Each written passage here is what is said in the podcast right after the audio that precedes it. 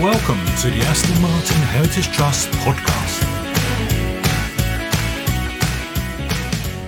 Welcome back to the Aston Martin Heritage Trust podcast. My name is Gary Taylor. I'm currently flying solo, but don't worry, it's not just going to be me waffling on throughout the episode, for we have guests. We have Guy Jenner, the CEO from HWM Aston Martin, the world's oldest Aston Martin dealer, and Steve Waddingham, the historian from Aston Martin Lagonda themselves. Uh, We went to the showroom at Walton on Thames and we talked about the Newport Pagnell uh, V8s, and they had a lovely Le Mans V8 in the showroom. And we talked about the end of the era, the cars, the people, and the stories. I hope you enjoy it, and here it is.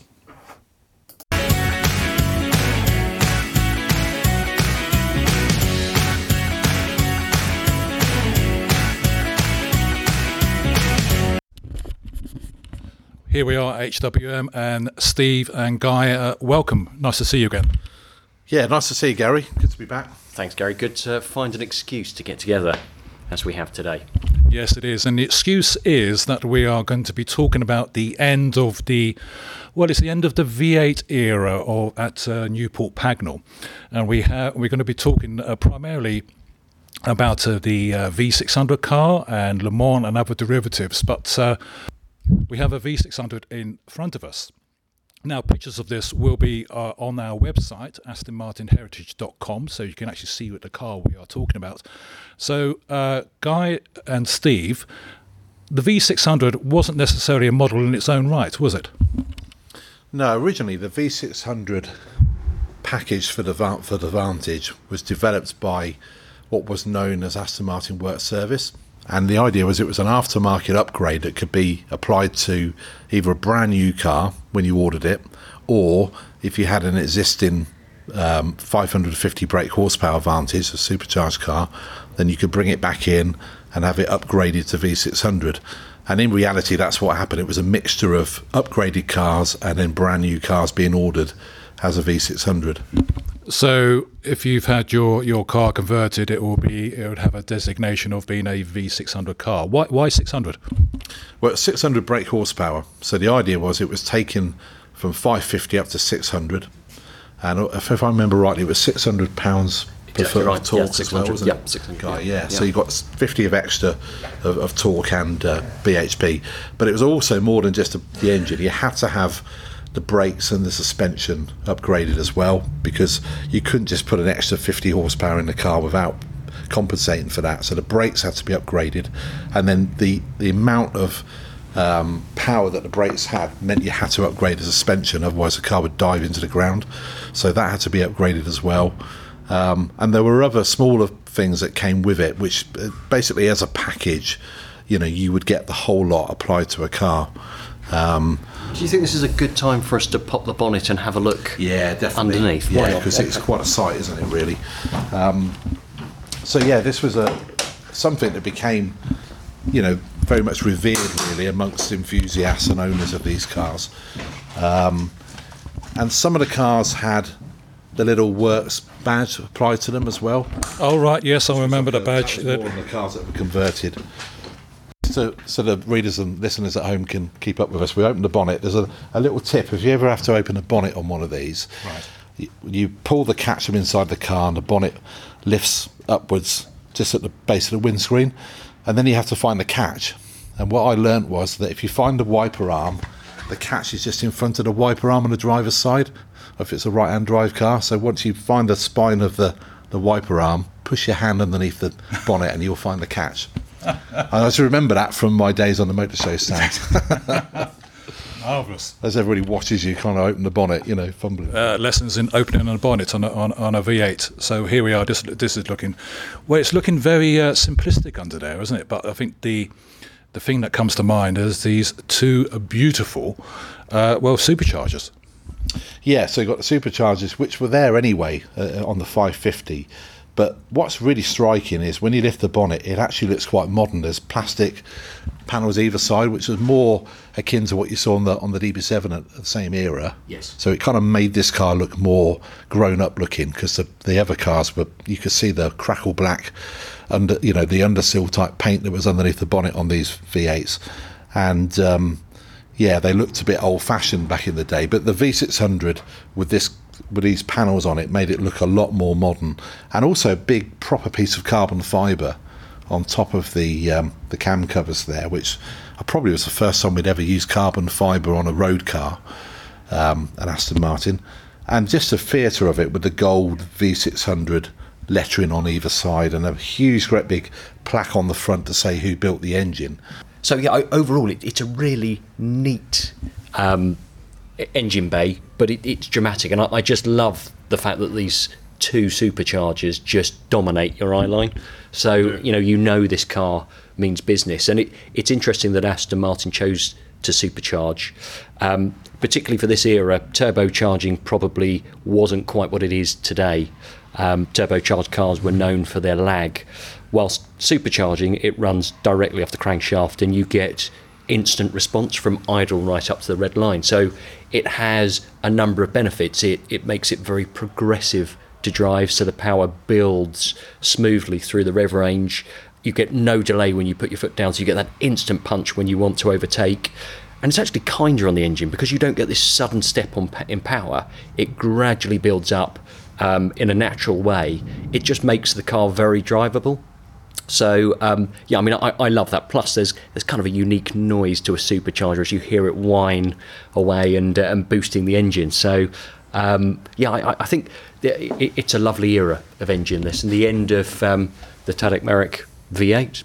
Yeah, yeah, absolutely. I mean, the engine, you know, harks back to the sort of mid '60s when the when the, the engineering Was- and yes, design of was, it yeah, started. it started as, as, a, as a racing engine. Yeah, Yep. yeah, and then it kind of um, ended up in these cars, and you can see on that big, massive plate there, it's got Roy Robarts, and that's the engine builder's name. So he was the guy that built the 5.3 550 horsepower engine that this car started off with on one side of the Tickford Street. Yeah. And then when the car was inspected, signed off, fully polished, would drive over the road into the workshop in work service, up come the bonnet, and everything came back out the car, engine included. So the, the the car was built as a. Well, in this case, this is a this is a V8 Le Mans.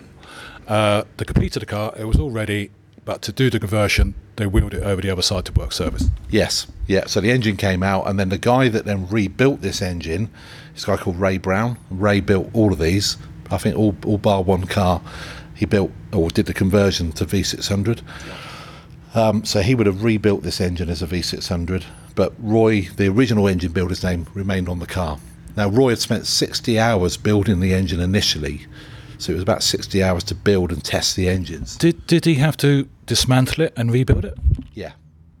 Yeah, basically. Uh, yeah. The only well- way around, the only loophole there was to Yeah. get around this, to do this as an aftermarket conversion, because otherwise we'd have to have crash tested cars, and you know the development to, to, to build a a car for production would have involved all that sort of stuff. So the way round it was to do it as an aftermarket upgrade. So the car had to be kind of delivered inverted commas before it could then be. Now it was a paperwork exercise in reality, but it was it meant that a lovely polished car would come across the road, and if it had bodywork done to it, which not this car but other cars did.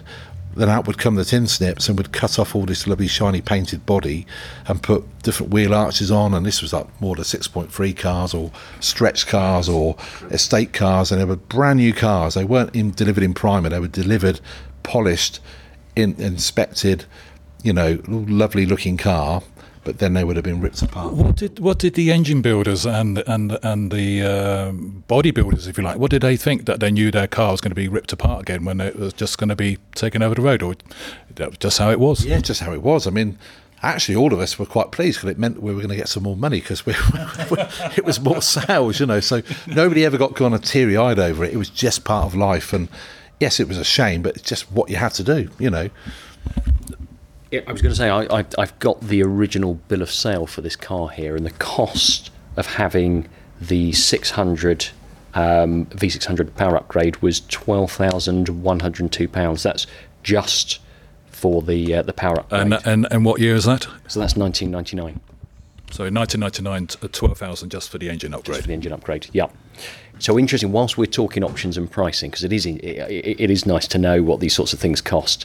We can talk about some other options on the car, and I'll, I'll just list out what this um, Le Mans edition had. It had the V600 Super Sport exhaust system, That was three thousand three hundred and forty-eight pounds. It had a traction control system, so an early traction control system. You can see the button in the cabin to switch that on and off. So amazingly, you you could order your 600 brake horsepower, 600 foot-pounds of torque V600 without traction control. And it didn't Well, work very well, even if you put it on anyway. So, Wa- Was was it a token button? Was it? oh, yeah, you could easily override it. So did Aston Martin make the superchargers? Because I notice here that the actual throttle bodies are Yeah, have the, low, the Aston Martin. Yeah, they, they were made for us, Eaton. Yeah. Specifically for Aston Martin. Yeah. Yeah, we just noticed there's like a, well, it's a, uh, it's a, a forged Aston Martin badge on the on the supercharger itself. It's not a sticker by any stretch, and it, it does actually look rather rather delicious. Actually, a, ni- a nice touch. So, Guy, yes, you were saying. So we got the uh, we got a token. Uh, um, Button to Traction the control traction, system. traction control system. Okay. Yes. and, and that token button cost nearly three thousand pounds. Yeah, that's right. Um, there's a sound system upgrade on this car, so that was £1,962. Um, but I think the most interesting option was, as standard, it came with a six speed gearbox. And the gearing on these cars was just staggering, in as much as you could cruise along at 100 miles an hour and you'd be doing 2,000 ish RPM. I'm just barely ticking over as an engine. But there was an option to have a five speed gearbox and it's got this silver knurled ball gear change, which is um, really nice in the hand, really nice to use. It's sort of shortened as well to make the shift quicker. Um, and the idea was this made it a bit more driver driver focused and more involving as gearboxes go. I don't don't know whether you have you driven both, Steve. Yeah, I've, I've driven five and six speeds, and also also the automatic. We did some automatic conversions, which were, you know, I How many gears were on the automatic? I think. Oh, I'm not sure if they were three or four. I think they were Yeah, probably yeah. four speed. I think, but they they were also an aftermarket conversion that were done. So I was very lucky. I, I did a stint in the heritage workshops of work service as it used to be, and uh, and in that time drove all the different types really. So, and they all they're all different. You could get in you get in one of these and it would drive. It would mould itself around the owner. So if the owner gave it a good thrashing every time you drove it, the car would drive quicker than a car that had been potted around in. So we had a German customer with a with a V600, and this thing was, I swear to God, one of the fastest cars I've ever driven. And it's so fast because it just went everywhere, flat out on the autobahn, legally, which it could do, and it was just one of the best cars ever. But yeah, equally, I remember driving an auto back one day, and it felt quite sluggish because you know the chap who owned it was an older fella and potted around in it and you know so they could really kind of as the, as the cars bedded in they would bed in around the style of how they were being driven so each one of these cars is just very slightly different from the next and that's what makes them fun i mean that's just that the the afterward finish building it i mean they were different from each other anyway because they were handmade Yes, yes. cars and uh each wing of, of this or each each wing on the car would take 40 hours to make be made by a different person who's making the one on the other side. Hundreds and hundreds of hours to join all the panels together, hundreds of hours to paint them. And in, in total, I think the build time for one of these was probably, in reality, somewhere between three to four months before the conversion. So by the time it then went to get converted, you had to add that on as well. So they were like building. They were like building yachts. I mean, you know, you could come and visit them at different stages of the build. Great. So this would have been Steve Bolton that would have worked on. Yeah, the engineering The engine. car, yeah. Steve's a, a well-known name at, in the sort of old Newport Pagnell era of, of Aston Martin, and right away up until Gaydon, Steve left a couple of years ago actually, um, and Steve and Ray were good friends. I mean, Ray, uh, you won't mind me saying so, but you know, was kind of. You know, grew up with Steve is almost like a mentor. Really, they became lifelong friends and still are friends. We're all still friends. Um, yeah, so Steve was a genius at, at chassis engineering and, and, and you know the, the, the nitty gritty kind of stuff, if you like. And of course, this is in an era when, when the engineering department was less than 25 people, you know, no more than 25 people. Whereas now it'd be 500 people in engineering. But back in those days, engineering was tiny. And um, um, there weren't there was no design studio. Yeah. You know, things were very, very sort of basic, but but really well, done because they had really good people working on them. Sometimes a, a, a, constraint on budgets and facilities can cause people to be even more creative Yes. um, and making the most out of out of what they've got. Yeah. and, and this is probably a, a great example of that. It's incredible what was created, Yeah. And this really represents the end of an era in terms of fully coach-built bodies. Would that be fair? I mean, there was this was in the what was building up to the end of the the V cars as we called them in 2000, and the very last the last hurrah really was to do what we'd always said we couldn't do, which was to build some Vantage Volantes. So these were cars we'd always tried to avoid building, but in the end we plucked up the courage and beefed up the chassis, and we built eight short wheelbase um, Vantage Volantes, um, of which One long wheel. yeah, one long wheelbase. Yeah, exactly. Yeah, yeah. Yeah, one long wheelbase one as well. So, and those were the very last cars. And the, the recollection I have is by the time they were being built, I was training on Vanquish to get ready to do the Vanquish factory tours. Yes. And I remember going over to to to see the the cars in the factory, and there was this really weird thing where these cars were, were being finished off in the old part of the factory, So these cars, the, the V600s and Yes, V, the- Le Mans, the V8 cars, yeah? car, yeah, exactly. And the factory in those days was quite dark, and you know the paint was a bit flaky, and the lighting was very yellowy. So these cars were being worked on by the people that had made them all their lives. Yeah. And then a few feet behind them, there were painter decorators following with big brooms and brushes and painted everything grey and white and changing the light fittings to bright sort of nat- you know natural type daylight light bulbs that we have nowadays. And then behind those were the first Vanquishes kind of creeping up behind them. So you've got a wave of the old cars coming, and then all the new ones following, you know, a few meters behind them almost. And it, it was just incredible to see the, the change literally in front of your eyes, sweeping through the factory, and the light bright getting brighter and brighter as the further into it you went. I'm not kidding. It, you know, were things like there were still wartime telephones, you know, with a little handle on the side. There were great big tannoy trumpet things that were the, yeah, all this stuff was being gradually taken away and being replaced by the new things. And the buckets suddenly had Aston Martin written on them instead of just a bucket to catch the water, you know. So even the bucket's got an upgrade, really. But but it was just you, you could see it, and you could hear it coming. You could see physically a, an era change. And some of the people working on these cars, this were these were their last cars. They were they were going at the end of it. They they'd, they'd agreed a, a pay deal for people to leave, and they were all taking early retirement. So some people left. Other people were retraining to do the Vanquish, and they, that included some of the panel beaters. So they were bonding cars together rather than welding cars together. But even on a Vanquish, the, the, the panels are, are still hand finished. So there was an element of hand finishing on the Vanquish. And that's why the Vanquish is unique as well, because it's the only modern era car to have handmade aluminium panels on it that are then bonded onto the structure. So that sort of let everybody down gently, if you like. And then, of course, the factory closed in 2007 at the end of all of that. So. Yeah. We've talked about the the engine and the gearbox, but it's not just about engine and gearbox. There's plenty of other features to keep it looking good and, and safe and all the rest of it. What what other options did they did they changes did they do? Well, I, I think it's probably a great time to open the door and have a look inside because for me, one of the things that always attracted me to this era of car is the incredible seats. The fact that this car was clearly built to blast you down to the south of France at high speed in serene comfort.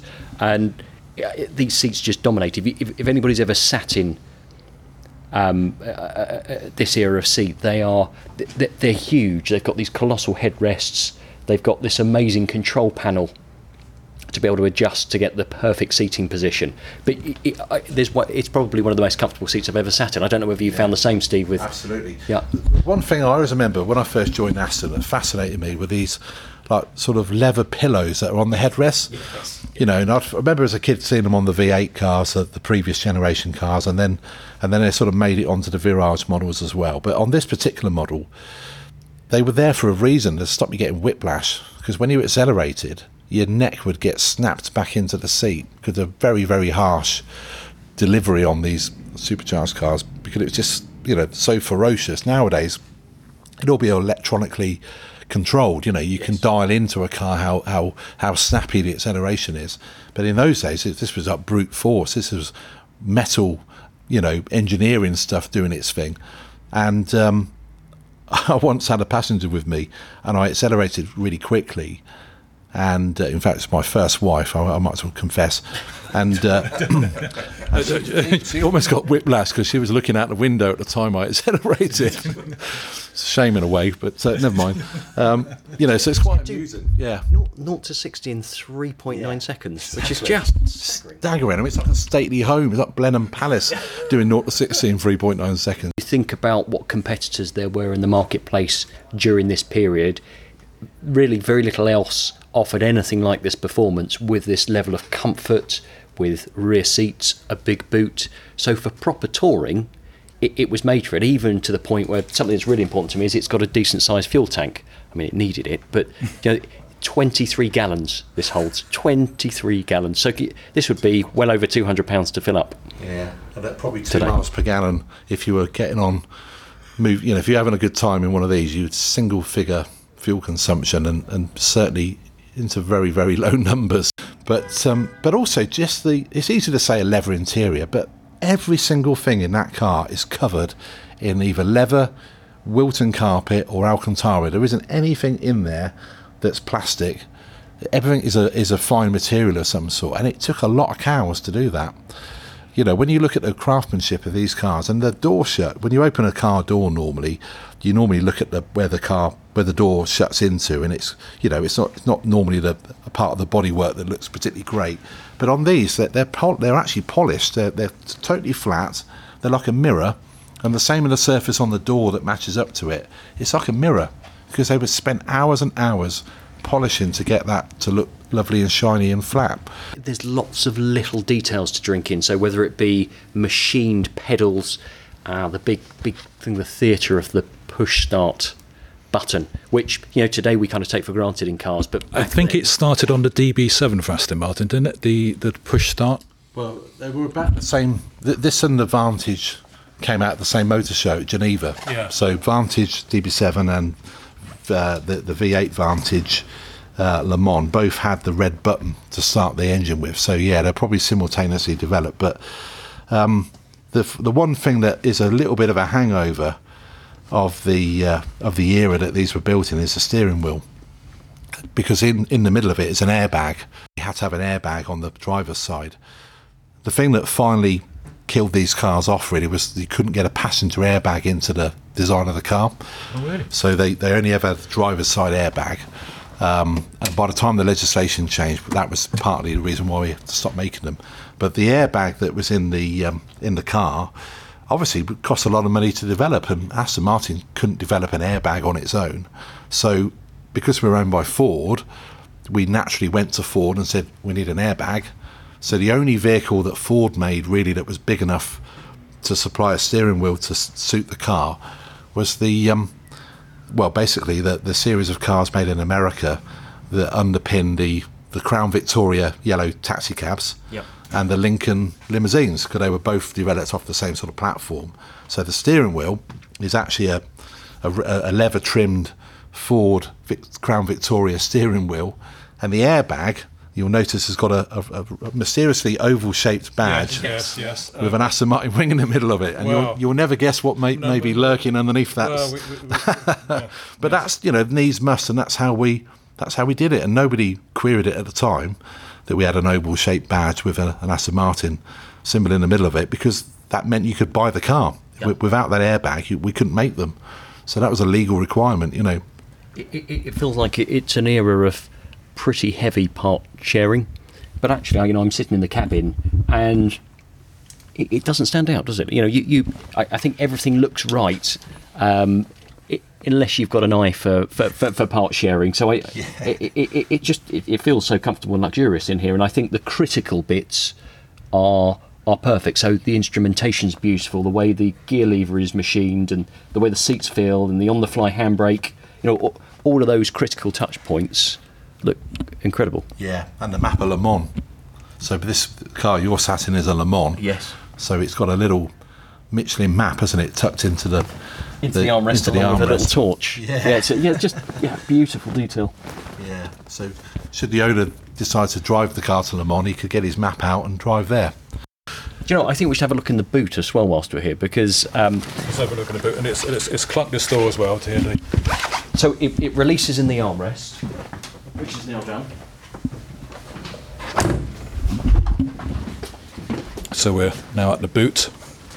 So again, again, the detail all the way through the car um, shines through. So we're, we're looking in a huge boot, which you know thi- this this would you'd get several decent sized suitcases in the back of.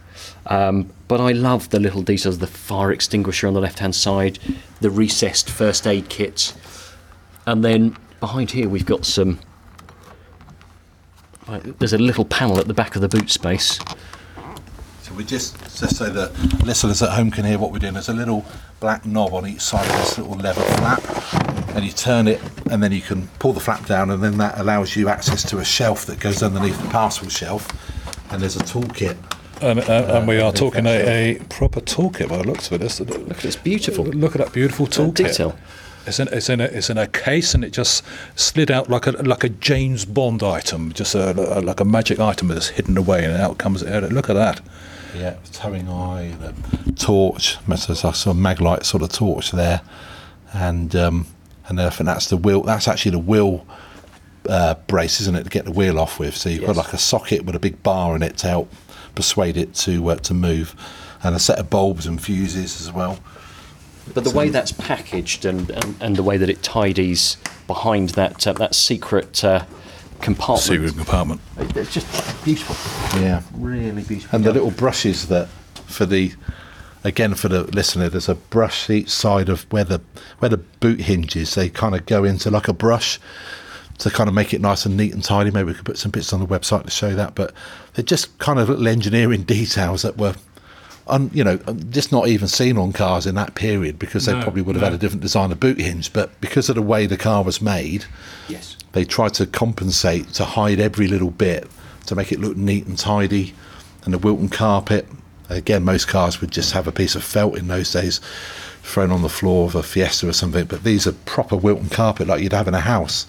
Yes. You know, real top quality graded um, carpet, all leather bound as well, so it doesn't fray. And one person would have trimmed, or what one one person would have sewed all the components for the interior. So you'd have one person cutting all the leather out, and then one person machining up the entire car. Every every bit of machining would have been done by one person. Whereas nowadays at Gaydon, we'd have a team of people, two people working together to, to make the front seats or the back seats. Um, but in those days, we had one person doing the entire interior because, of course, there were less people. Uh, it was a much smaller workforce back then, and it would have taken hours and hours to trim one of these because of the fact that it was all all literally done by hand, and even the leather was cut out on a table. You know, with uh, we'd have if you can visualize a, a, a hide of leather, it's the shape of a dead cow basically, and you'd lay it out flat, and then they would mark out any any kind of little marks in the skin, and they would lay shapes onto the hide to try and get as much out of each hide as they could. Like cookie cutters. Yeah, basically, yeah, yeah, yeah, yeah. And then they were cut round with a big sharp um, pair of uh, shears or scissors and a, and a sharp knife, and then all those parts would then be given over to the machinists to then sew together, and all that was done by by by hand and by eye. Whereas again nowadays we would bring a set of leather already pre-cut from the tannery, so the tannery do that for us, and they use hydraulic presses to lay the hide out. They've still got to mark it out by hand, um, but um, but again, it was more manual back then because we're just tiny volumes. I mean, if we had a really busy week, we might have built two or three of these in one week.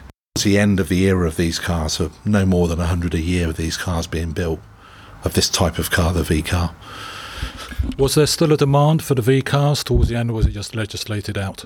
No, there was demand. We had lots of, you know, repeat business back in those days. Customers that always had a new Vantage or, a, you know, worked their way through the cars. Very loyal customers, and, and many of those people then went over to Vanquish. You know, they, they kind of finished off their car buying with us probably on Vanquish, and maybe maybe a bit after that, depending on the age of the customer. They tended to be older people because there's vast amount of money to buy one of these. Meant that you'd normally not only had a business but probably sold it and then retired early and, and you were spending the money on, on fine things like cars. Um, so yeah, so it was almost an end of an era for some of the customers as well as the, the staff and Yeah. the factory where the cars were being built. Was there a sense that it, that kind of pulled in those people that recognised it was the end of an era, the last opportunity to own a car Yeah. like that? Much like we've seen perhaps with VH V12 Vantage and a, Yes. a current V12 Vantage, a good example where people can just see it's the last mo- moment, last opportunity to buy one. Yeah. So there were some of the people that bought those very last cars were were having one more car, Yeah. and then and there's one chap I remember had one of the short wheelbase Volantes and also ordered a Vanquish as well. You know, and he had both Yeah. and other cars as well, always the same colour. Yeah. And there'll be people listening to this that will know what I'm talking about, but again, no names. um, and that was, yeah, it just that was the end of that era, really.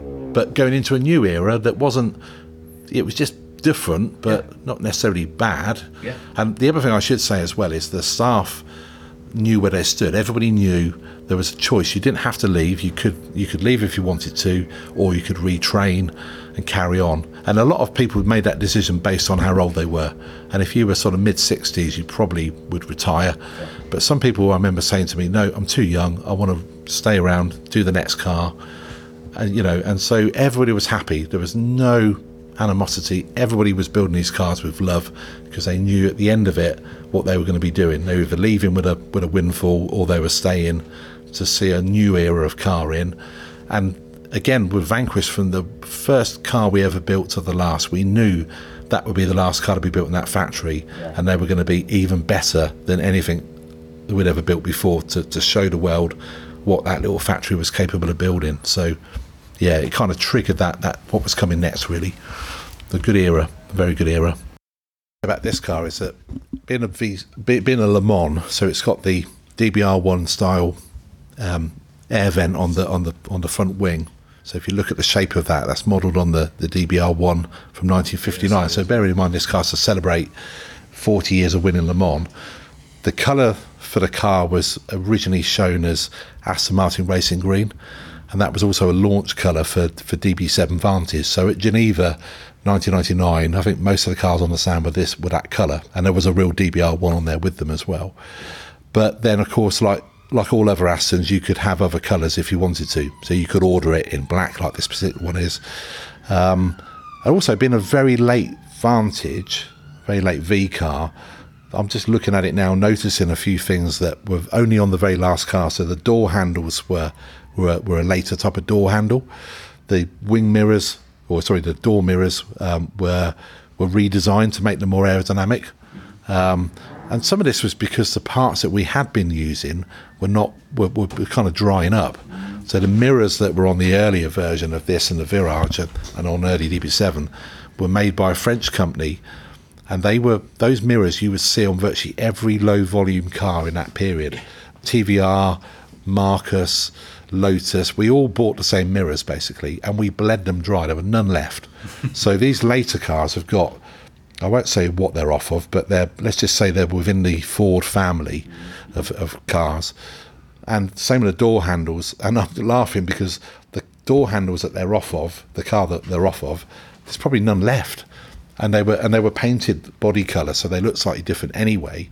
So even if anyone knew what they were at the time and maybe would point them out and say, I can't believe it's got that door handle on it, those cars are long gone, so most people wouldn't remember the car or the door handle.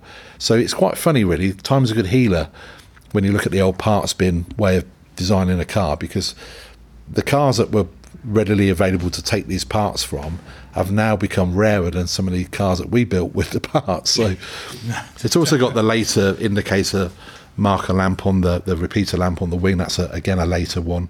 So just little things that give this car away has been a very, very late one.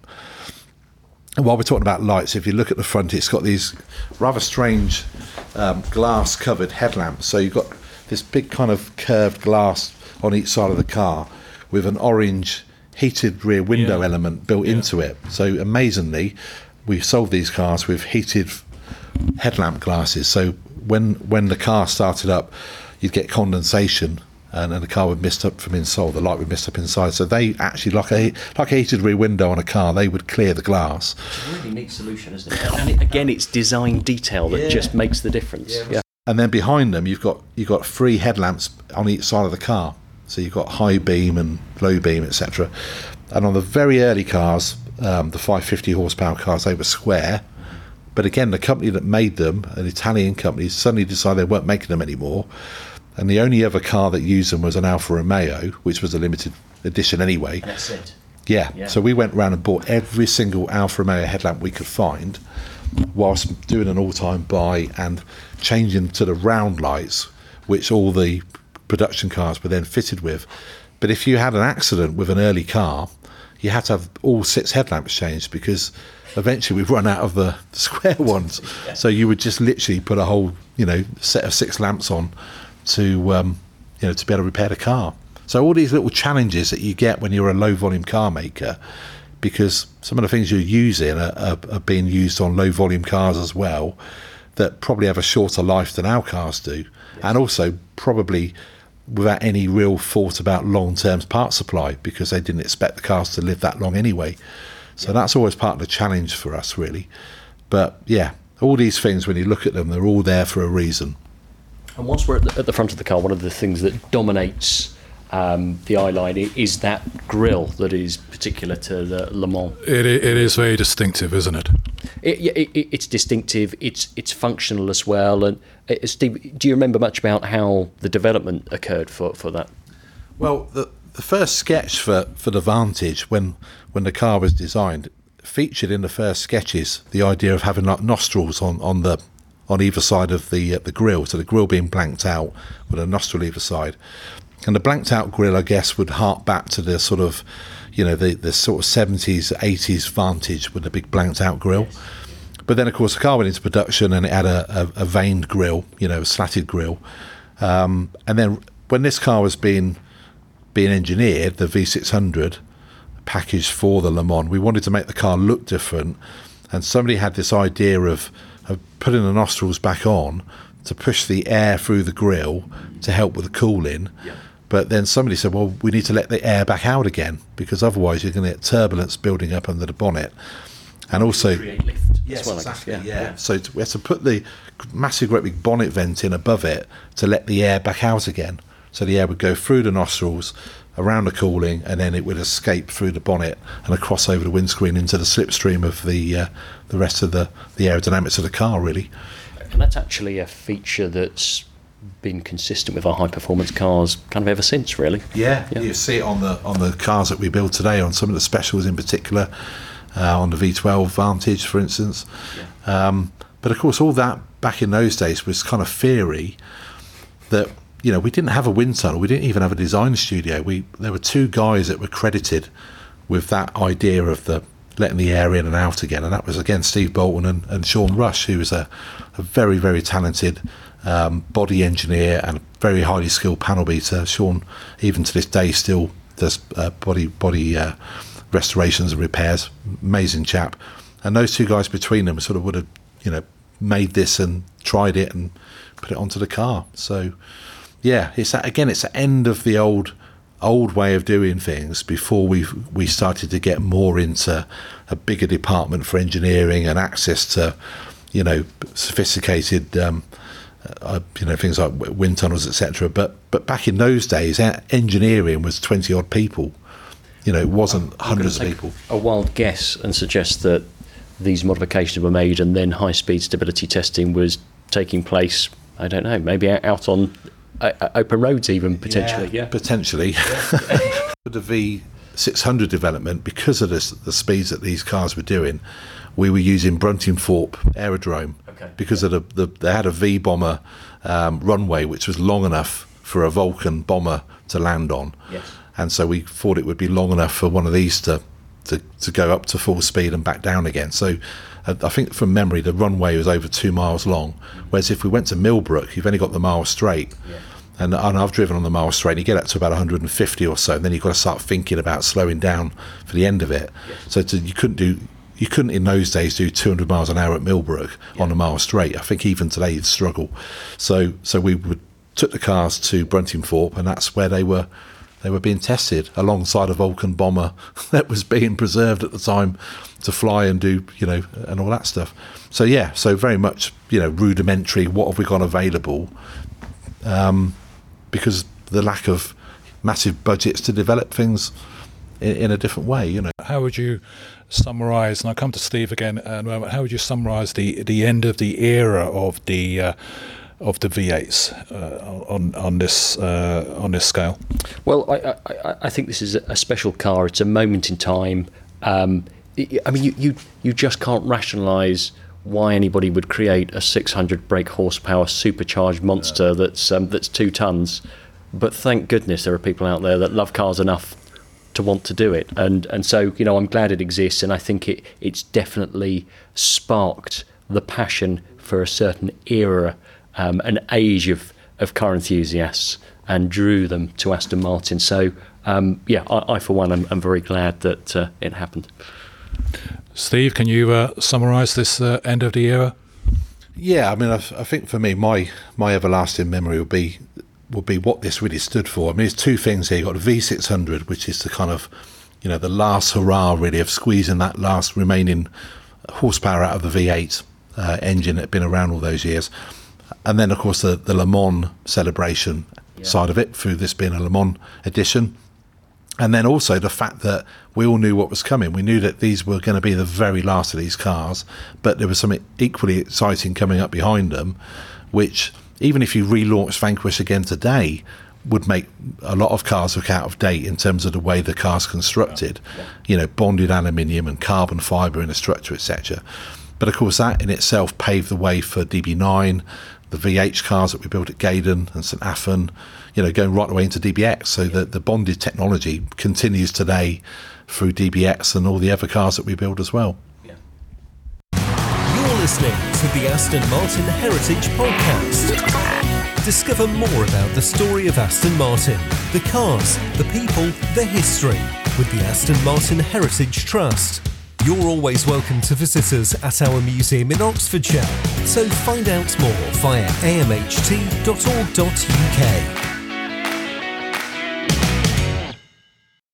I must thank Steve and Guy for their time, their enthusiasm, and the great stories behind the end of the era, the end of the Newport Pagnell V8s. I found it of great interest, and I hope you did as well. So that's it for this podcast. Don't forget to subscribe. Don't forget to tune in for the next one, and I hope to uh, see you again next time. Thanks very much.